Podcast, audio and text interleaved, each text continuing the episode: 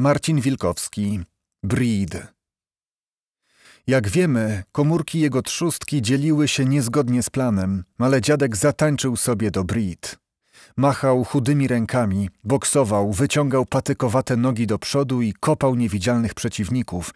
Gratulował sobie wirtualnych zwycięstw. Ruszał się, jakby ktoś zarzucił na niego przezroczystą sieć. Starał się z niej oswobodzić, wyplątać, rozerwać ją.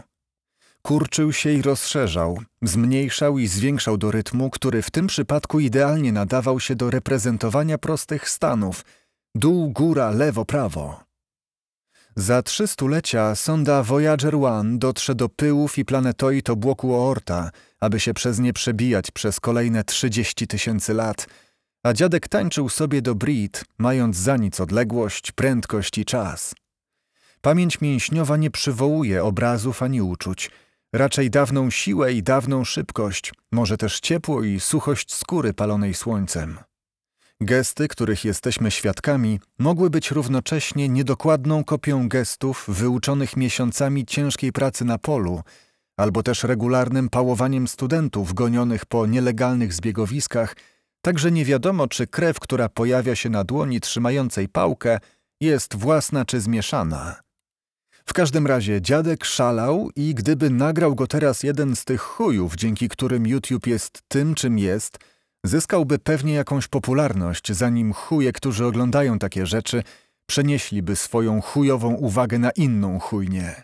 Spokojnie, dziadek potańczy sobie jeszcze chwilę, zanim w radiu wrócą reklamy, a impresja zamieni się w proces rozumowy, w tym wieku, jak wiadomo, już mocno spowolniony.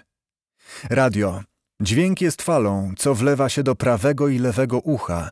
Wywołane nią drgania bębenków, membrana tympani, zamieniane są na impulsy elektryczne, a reszta to już sprawa mózgu. Dlatego być może nikt nie słyszy w ten sam sposób.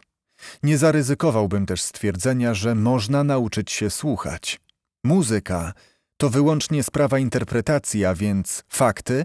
Muzyka nie istnieje obiektywnie, dlatego on, słuchanie muzyki, może być wysiłkiem o tej samej naturze, co beznadziejne próby przypomnienia sobie, kim się jest i jak się nazywa, i dlaczego jest się w miejscu takim, a nie innym. Jednak nie tym razem, szanowni państwo, bo być może byliśmy świadkami wyjątkowej sytuacji, kiedy jego ciało zjednoczyło się na kilka minut, zanim upadł na fotel, który jest jednym z rodzajów więzienia, a do sali weszła pielęgniarka i wyłączyła radio. To cud, że nie pośliznął się na mokrej podłodze, na linoleum odbijającym wściekłe światło jarzeniówek, na tym doskonałym lustrze, które pokazuje wszystkich zgodnie z prawdą, jako plamę cienia. Opowiadanie opublikowane w magazynie Wizje, numer trzeci z dwa tysiące dwudziestego pierwszego roku. Czytał Jan Staszczyk.